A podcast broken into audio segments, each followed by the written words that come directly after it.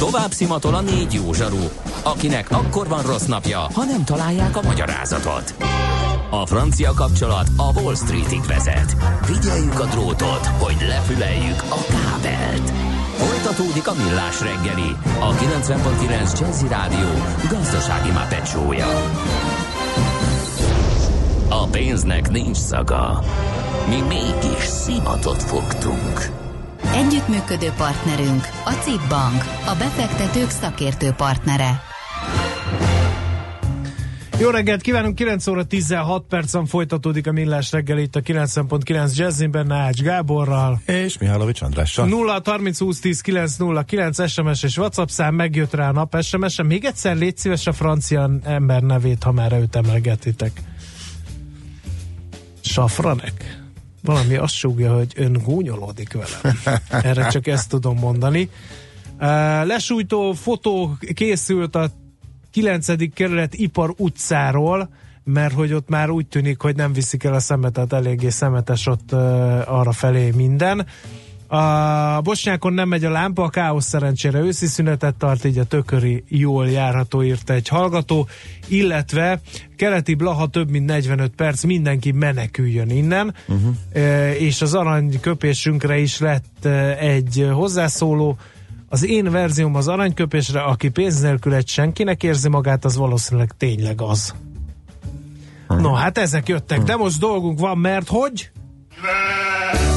Nem tudod, mi az üsző? Még sosem forgatta a látszatolót? Fogalmat sincs, milyen magas a dránka? Mihálovics gazda segít? Mihálovics gazda, a millás reggeli mezőgazdasági és élelmiszeripari magazinja azoknak, akik tudni szeretnék, hogy kerül a tönköly az asztalra. Mert a tehén nem szálmazsák, hogy megtömjük, ugye?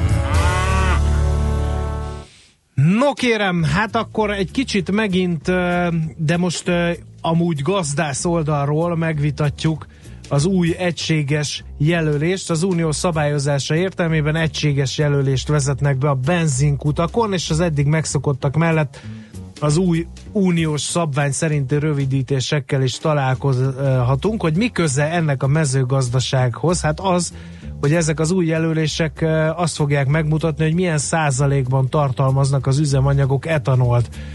A vonal túlsó végén pedig Hát ebben az ügyben már többször tárcsázott szakértőnk Renk Zoltán, a Hungrana Kft. vezérigazgatója. Szervusz, jó reggelt kívánunk! Jó reggelt, szervusztok, üdvözlöm a hallgatókat És hogy miért a Hungrana? Hát az egyik uh, legnagyobb magyar bioetanol gyártó. Vegyük akkor sorra, hogy, uh, és kezdjük Ádámnál és Évánál, mennyire vagyunk tisztában azzal, hogy, uh, hogy az üzemanyagok bioetanolt is tartalmaznak. Mióta van ez így? Ez több mint tíz éve így van már Európában is, de azt hiszem, hogy nagyon nem vagyunk vele tisztában. Az én általam megkérdezett emberekből, a baráti körömből is egy nagyon kevés százaléka van ezzel tisztában, és szerintem erre a jelölés, az új jelölés pont jó lesz. Tehát pont fölhívja a figyelmet arra, hogy minden egyes liter üzemanyag, amit talkolunk, az valamilyen biokomponást tartalmaz, aminek a leges legnagyobb része az növényi eredeti. Uh-huh. És ugye vannak a jelölések, ugye az E5-ös azt jelenti majd, hogy ennek a bioetanol tartalma 5 és akkor így lesz még E10-es, E85-ös, meg B, az ugye pedig a dízelnek a jelölés, a B7-es, amelynek biodízel tartalma 7 a B10-es pedig, hogy biodízel tartalma e, 10 Um, milyen, e, egyáltalán miért kevernek etanolt a, a hagyományos kőolaj alapú üzemanyagokhoz, és ennek milyen előnye van, hogyha ez növekedni fog ez a részarány? Hát ennek van egy műszaki oka, illetve van egy környezetvédelmi oka. A műszaki oka az, hogy valamilyen szempontból az oktán számot növelni kell, és ezt egy nagyon jól éghető anyaggal tudják a legjobban. Az égését is segíti a benzinnek tulajdonképpen az etanol hozzákeverése.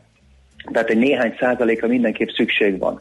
Az, hogy minél több százalékot rakunk bele, az pedig már egy környezetvédelmi érdek.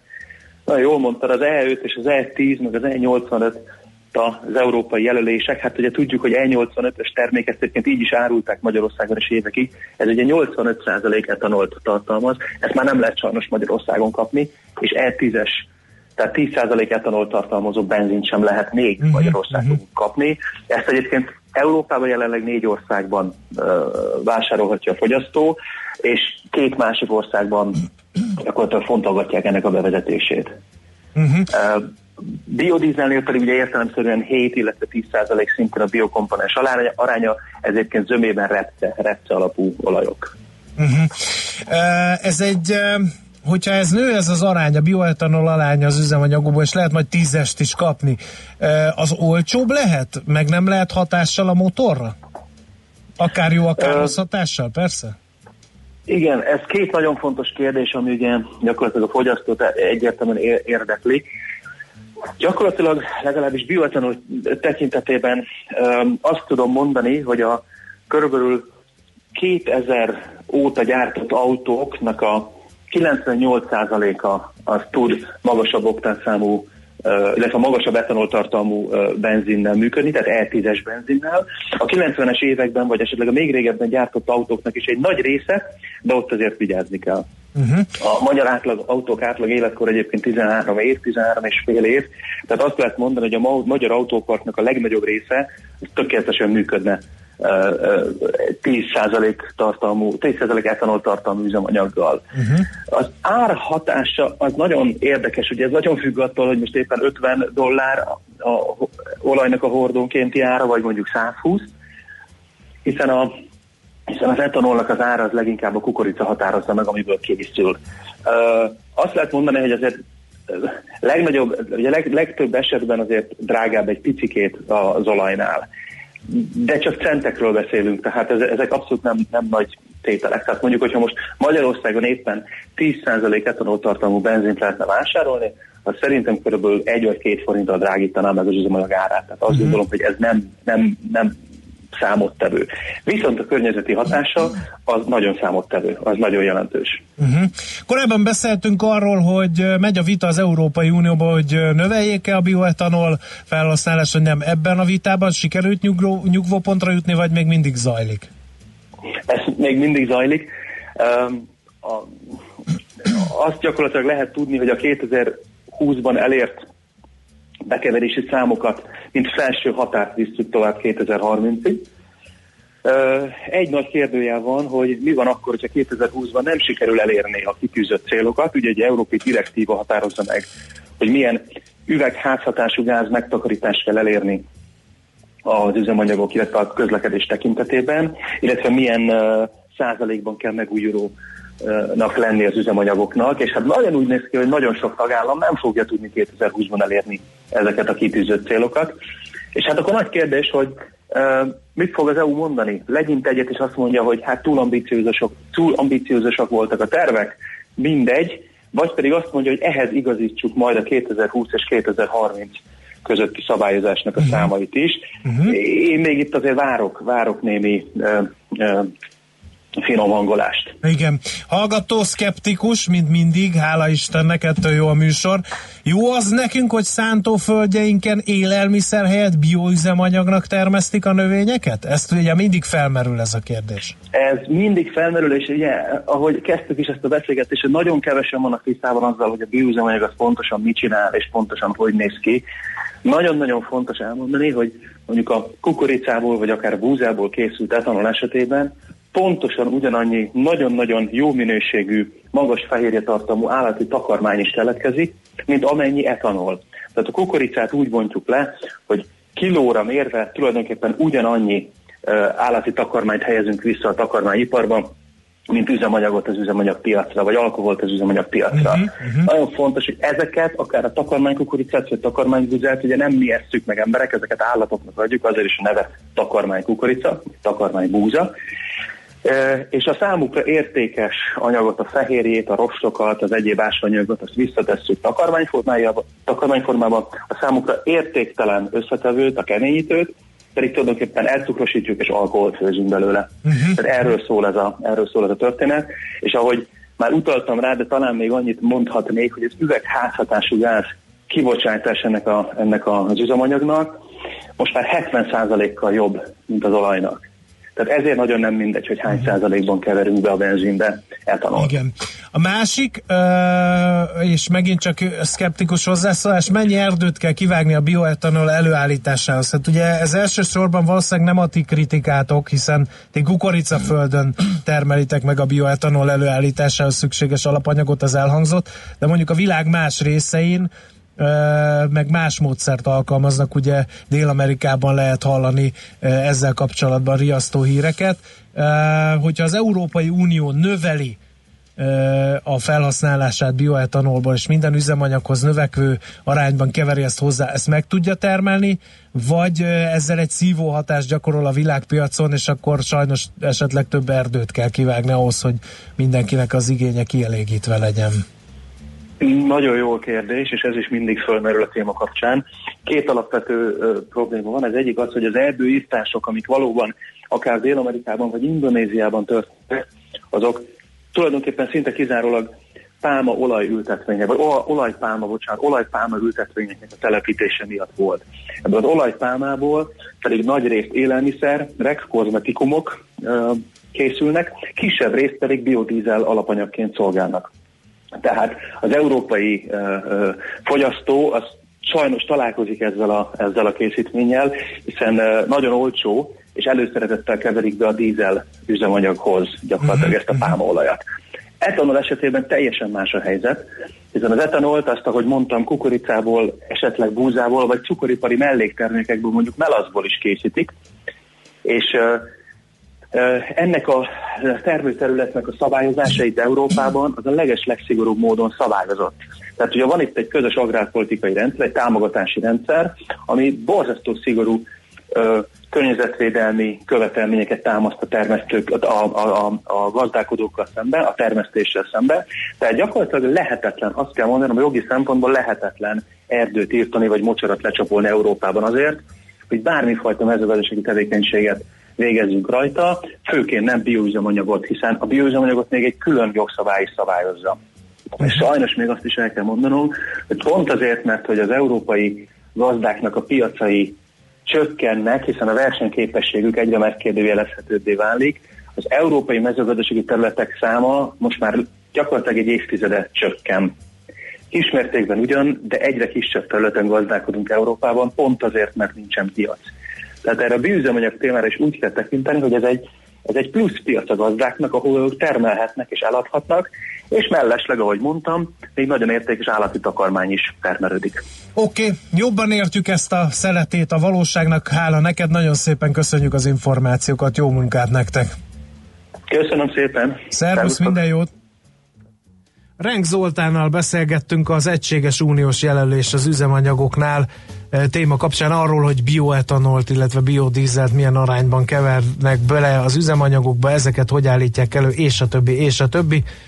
Most megyünk tovább, és megnézzük, hogyan nyitott a tőzsde.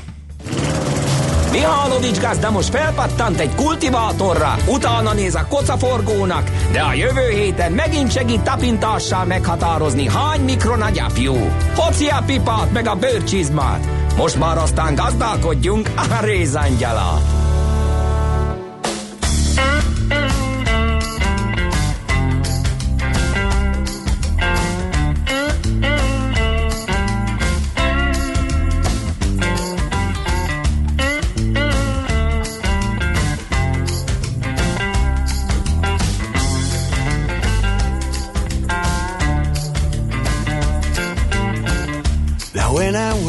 Up in the morning. Got my baby by my side. I don't care if it's raining. Just as long as she holds me tight. I got my boy, he's taller than me now.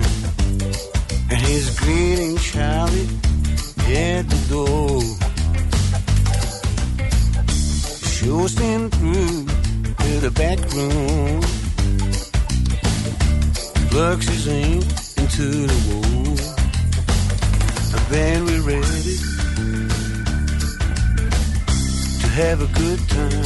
He's ready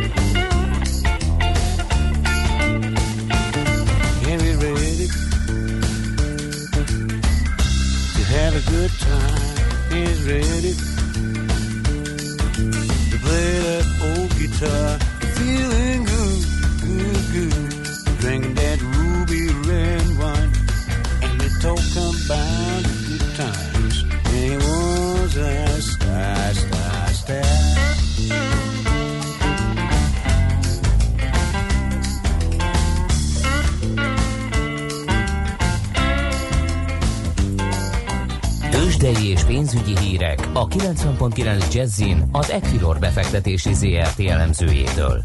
Equilor, a befektetések szakértője 1990 óta.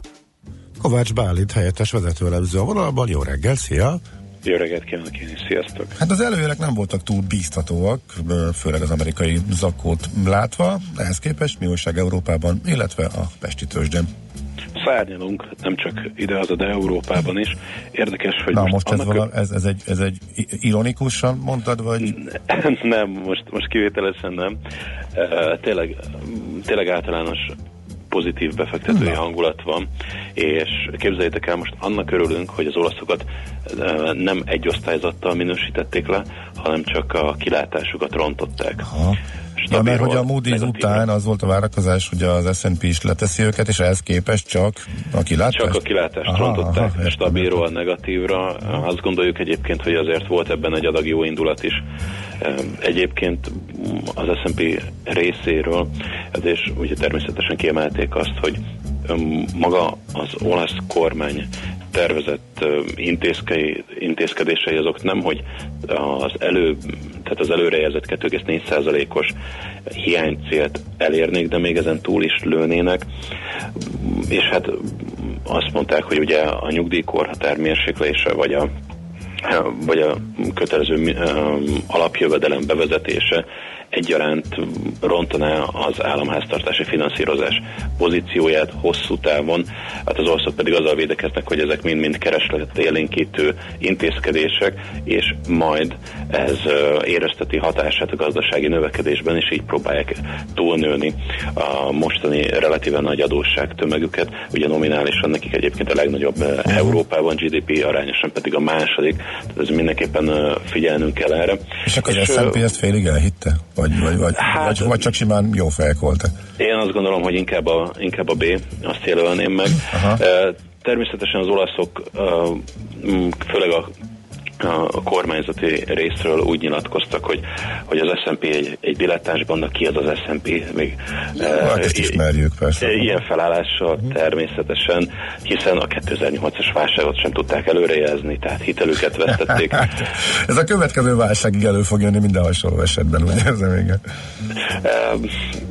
Igen, ez is benne van természetesen, pedig ezek az üzenetek elsősorban a választópolgárok felé szólnak. Hmm. Politikai tőkét próbálnak kovácsolni belőle. Láttunk erre példát más országokban, tud ez működni. Egyelőre viszont a tőzsde örül, 1,4%-os pluszban vannak az olaszok, és Európa többi indexei zárkózik fel hozzá. Mi is egyébként 0,8%-os emelkedéssel az élmezőnyben vagyunk, 36.207 ponton áll a Bux Index, 890 millió forintos volumen mellett, ami azt gondolom, hogy akár egy szép indítása is lehet a hétfői napnak. Általános fellélegzés van a blue chipeknél. Az OTP ugye a pénteki nagyobb zakója után most némi pozitív korrekciót mutat 0,8%-os pluszban 10.050 forinton áll. A MOL esetében 0,7%-os emelkedést láthatunk, 2874 forint az árfolyam. Itt a MOL-nál érdemes megemlíteni, hogy 2850 forintnál van egy szignifikáns támaszszint, innen pattant fel az árfolyam, és akár még az is benne lehet, hogy az INA az péntek eh, este tette közé zárás után a harmadik negyedéves eredményeit, amelyek általánosan jóval magasabbak lettek egyébként, mint a tavalyi bázis, és a kisebb meglepetésre nem csak a kutatás termelés, hanem a finomítás kereskedelem is hozzá tudott járulni az eredmények javulásához. Ez akár indikációt is adhat a MOL majd 31-én érkező gyors jelentésére is, benne van a MOL emelkedésében, vagy benne lehet az INA hír is. A Richter 0,7%-kal szintén tud emelkedni, 5205 forinton áll, Richter technikai képe is az elmúlt napokban elég kedvezőtlenné vált, azonban úgy néz ki, hogy a jó hangulatból tud profitálni, a Richter esetében pedig figyelnünk kell arra, hogy ma piaci nyitás előtt fog jelenteni az Allergen.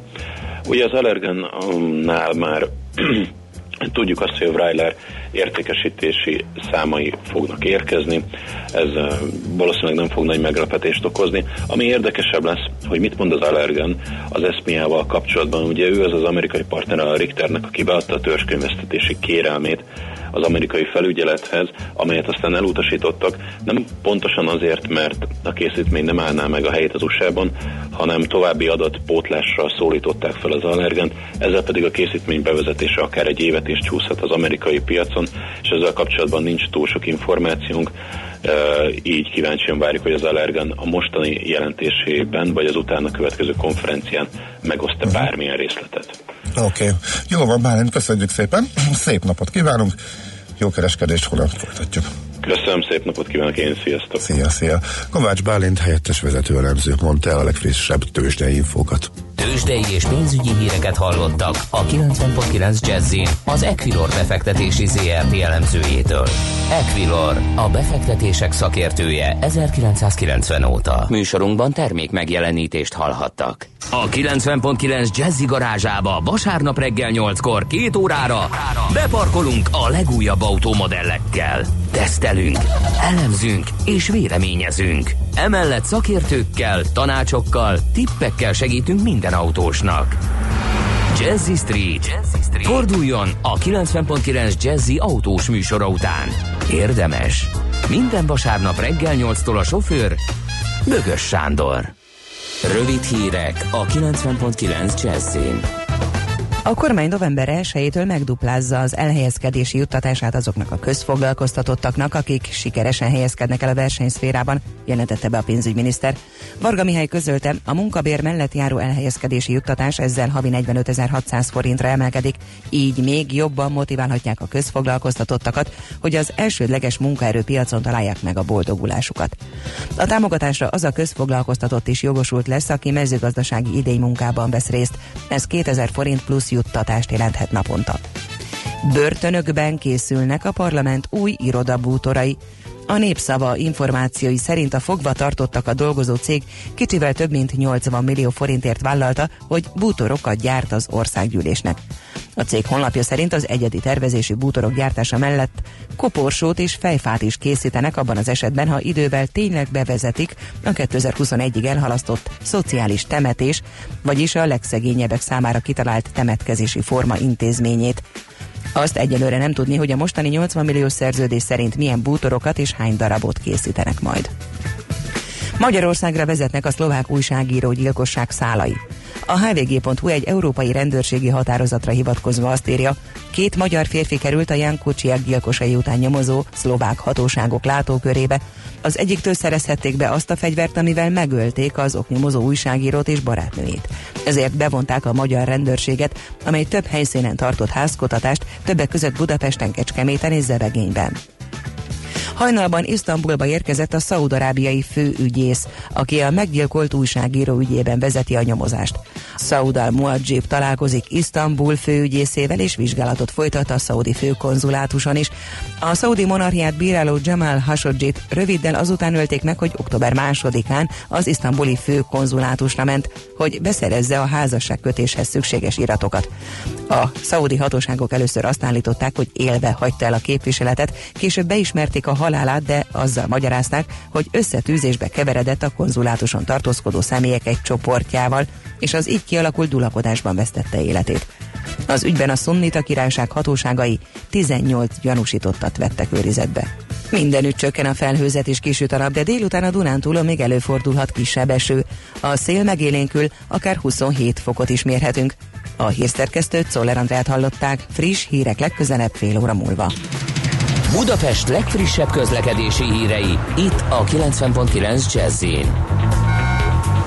jó napot kívánok! A 47-es és a 49-es villamos a Szent Gellért tér és a Deák Ferenc tér között nem közlekedik baleset miatt. A kimaradó szakaszon az M4-es metróval és a 9-es autóbusszal utazhatnak. Baleset nehezíti a közlekedést az Üllői úton befelé az Ecseri út előtt, és a Szerémi úton befelé a Galvani utca előtt is. Erős a forgalom az M5-ös autópálya és a 6-os főút bevezetőjén, az M3-as bevezető szakaszán a Szerencs utcától, a Könyves Kálmán körúton a Rákóczi híd felé, a Hungária körúton pedig a Kerepesi út közelében. Egybefüggő a kocsisor a Pesti alsórakparton a Dráva utcától délre, a Budai alsórakparton a Zsigmond tértől déli irányban. Nehezen járható az M1-M7-es autópálya közös bevezető szakasza a Gazdagréti felhajtótól, a Budaörsi út, Hegyalja út, Erzsébet híd, a Rákóczi út, Kossuth Lajos utca, a Nagyszőlős utca, Bocskai út útvonal is. Tart a távhővezetéképítés a Kossuth Lajos utcában. A Szemmelweis utca és a Ferenciek tere között irányonként csak egy sáv járható. A Hegyalja úton az Erzsébet híd felé, a Sánc utca és a Krisztina körút között buszsávot jelöltek ki, itt csak a belső sáv járható. Nyesőné Vas Gabriella, BKK Info. A hírek után már is folytatódik a millás reggeli. Itt a 90.9 jazz Következő műsorunkban termék megjelenítést hallhatnak.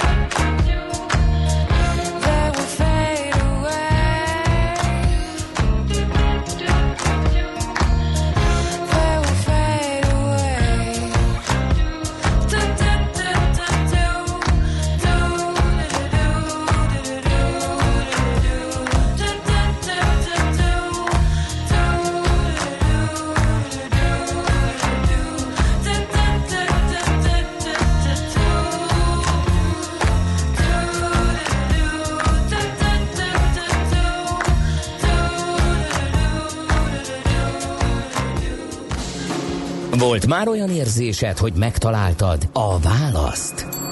Aha, aha, aha. Heuréka élmény. Jövő kutatás a Millás reggeliben. A Spark Institute at IBS szakmai támogatásával.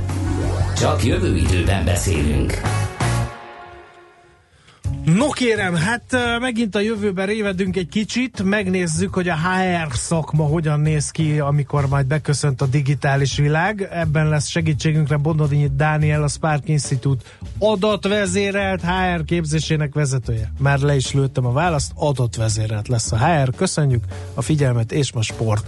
Zárhatnánk röviden, ha humorizálni akarnánk, de nem teszünk ilyet, pláne egy ilyen komoly rovatban, úgyhogy köszöntünk a stúdióban. Jó reggelt kívánok, A szervusztok! zene alatt mondtam, hogy nagyon meghökkentem, hogy most nem adatvezérelt a HR. Bejön egy csomó önéletrajz, ott ugye nem, kor, képzettség, minden, tehát egy csomó adat van elvileg. Nagyon sok adatot használ a HR már évtizedek óta. Ugye a kiválasztásban is nem csak önéletrajzot, hanem sokan pszichológiai teszteket is használnak, munkavállalói elégedettség felméréseket, mérik a teljesítményt.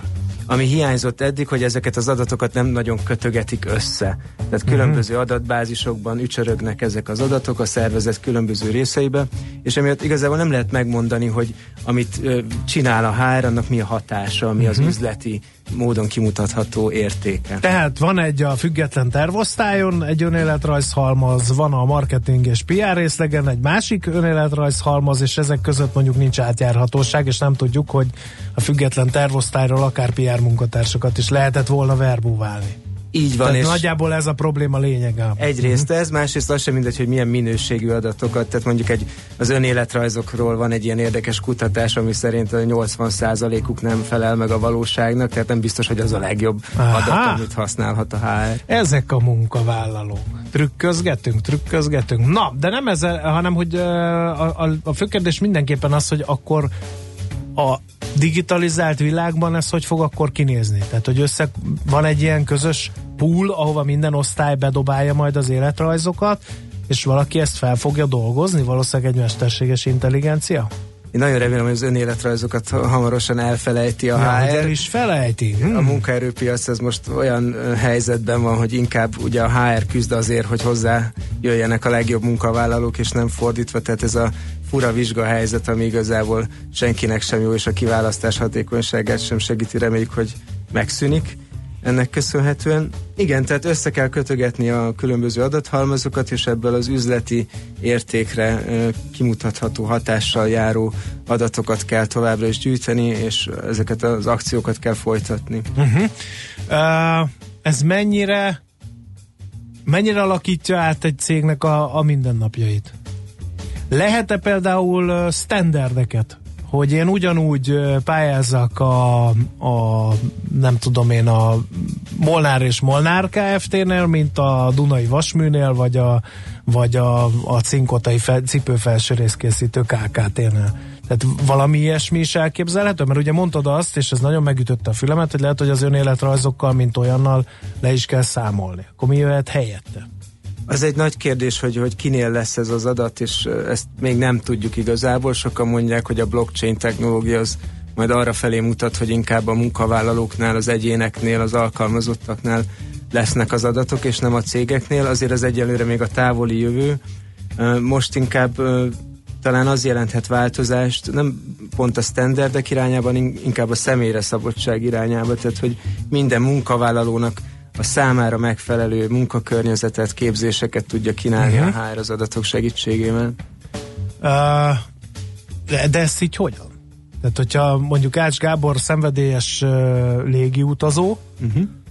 akkor, akkor olyan képzéseket fog uh, neki a cég, mert ezt jelölte meg a hobbiába, akkor, akkor olyan képzéseket nyom, ami a cég neki, ami a cégnek is jó, meg neki is, és mondjuk még a közös halmaz a légi uh, utaztatás is, tehát átirányítjuk mondjuk a cég utazás szervező részlegéhez? Hát, hogyha mondjuk van ilyen munkakör, akkor Nincs, mert ezt senki nem szereti csinálni a fent nevezetten Már kívül, de minden... dobbantanék is, ha lenne. Hát úgy, úgy ö, tud ez kinézni, hogy tulajdonképpen a HR most ilyen csoportokban gondolkodik, ilyen homogénnek vélt csoportokban, egy Y generáció, Z generáció, stb. Ahogy a marketing tette 30 évvel ezelőtt, De azért az nagyon jól mérhető, hogy ezek a generációk igazából nem homogének. Tehát minden embernek nagyon mások és mások a preferenciái, a személyiségei, a képességei, és ehhez kell igazítani a munkatársi életutakat és a munkavállalói Mhm. uh-huh. élményt, és ezt megkönnyítik az adatok, mert mindenkiről egyre több információ áll rendelkezésre, és ideális esetben ezt a cégek arra használják, hogy jobbá Ideális esetben. Ez is megütötte a fülemet, hogy ideális esetben. Félve kérdezem, mi van a nem ideális esetben, de ezt most adjuk, mert félrevisz egy kicsit. Inkább beszéljünk egy eh, arról, hogy eh, hogy maga a szakma nincs veszélyben a technológiai fejlődés kapcsán? Tehát mi az, ami, amit mindenképpen még embernek kell, hogy csináljon akár a tíz éves távolabbi jövőben is? Átalakulóban van, nagyon-nagyon drámai átalakuláson megy keresztül. Körülbelül egyébként, mint a marketing az elmúlt 10-15 évben, tehát nem fog megszűnni a HR, csak egészen mást jelent majd 10-15 év múlva, mint most.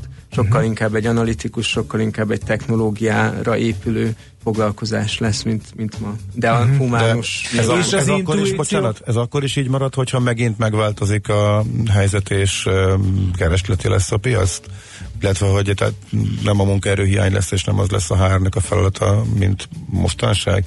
Tehát amikor iszonyat sorbálás lesz, meg jön egy válság, meg munkanélküliség lesz, most hasraütök, hogy ismét a iszonyat me- mennyiségű jelentkezőből kell kiválasztani elsősorban a legjobbakat?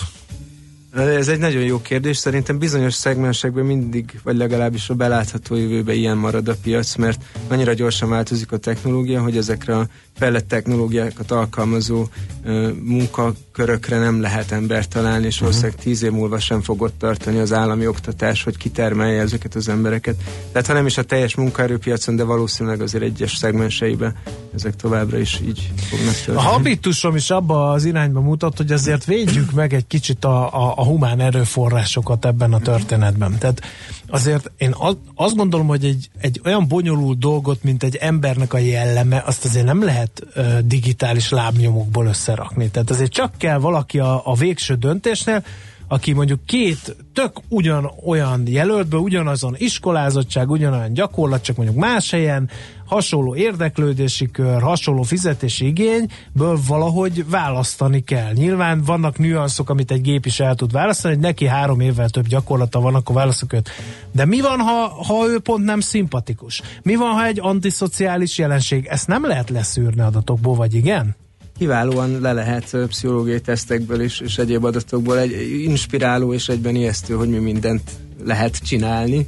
Uh, nyilván uh, ez még egy pár év, amíg a gyakorlatba átszivárok, de a Trump kampány már nagyon jól használta ezeket a technológiákat, például az amerikai választás uh-huh. során, nem kiválasztás. Tehát nem is kell, de hát akkor most tulajdonképpen azt mondod, hogy nem is feltétlenül kell e, majd, ha a digitalizáció olyan szintre él ember a vonal végén. Tehát akkor a vezérigazgató beüti a paramétereket, indul a folyamat, elkezd az adatbázisban keresgélni, kutatni a, a mesterséges intelligencia, kidob, kidob három jelentkezőt, vezérigazgató 5 percet rászán, A, B, C jelöltre azt mondja, hogy neki a B szimpatikus, és ennyi. És akkor minek azt is meg lehet nézni, hogy a vezérigazgató személyiségéhez és motivációs Na, profiljához milyen én nem vagyok ennyire mélyen informált ebbe a témába, tehát, de mégiscsak ráerősítesz arra, hogy el fog tűnni ez az egész. Akkor még mindig nem értem, hogy hol lesz benne a, humán faktor, ami, ami, ami, ami, amit nem lehet kiváltani gépekkel. Szerencsére azért az emberek elég bonyolultak szerintem ahhoz, hogy, hogy, hogy ennek nagyon fontos szerepe maradjon, és ez a célja továbbra is, tehát hogy uh-huh. a, a humánumnak uh, tulajdonképpen egy erőteljesebb hátteret biztosít a technológia, nem, nem felváltja, uh-huh. hanem egyszerűen lehetővé teszi azt, hogy mindenkit egyéni preferenciái szerint kezeljenek, és szerintem ez egy nagyon humánus cél. Úgyhogy én biztos vagyok benne, hogy ez továbbra is a döntő elem marad a hát. Na most, amiről idáig beszéltünk, az egyelőre egy fikció, egy lehetőség, amelyet néha megragadgatnak, néha nem. Vagy ezt már a világ vezető cégei alkalmazzák, ezeket a módszereket? Mert Nagyon ugye mindig a Google-t szokták mondani, igen. hogy ott milyen marha jó dolgozni, és hogy ott milyen, milyen egészen uh,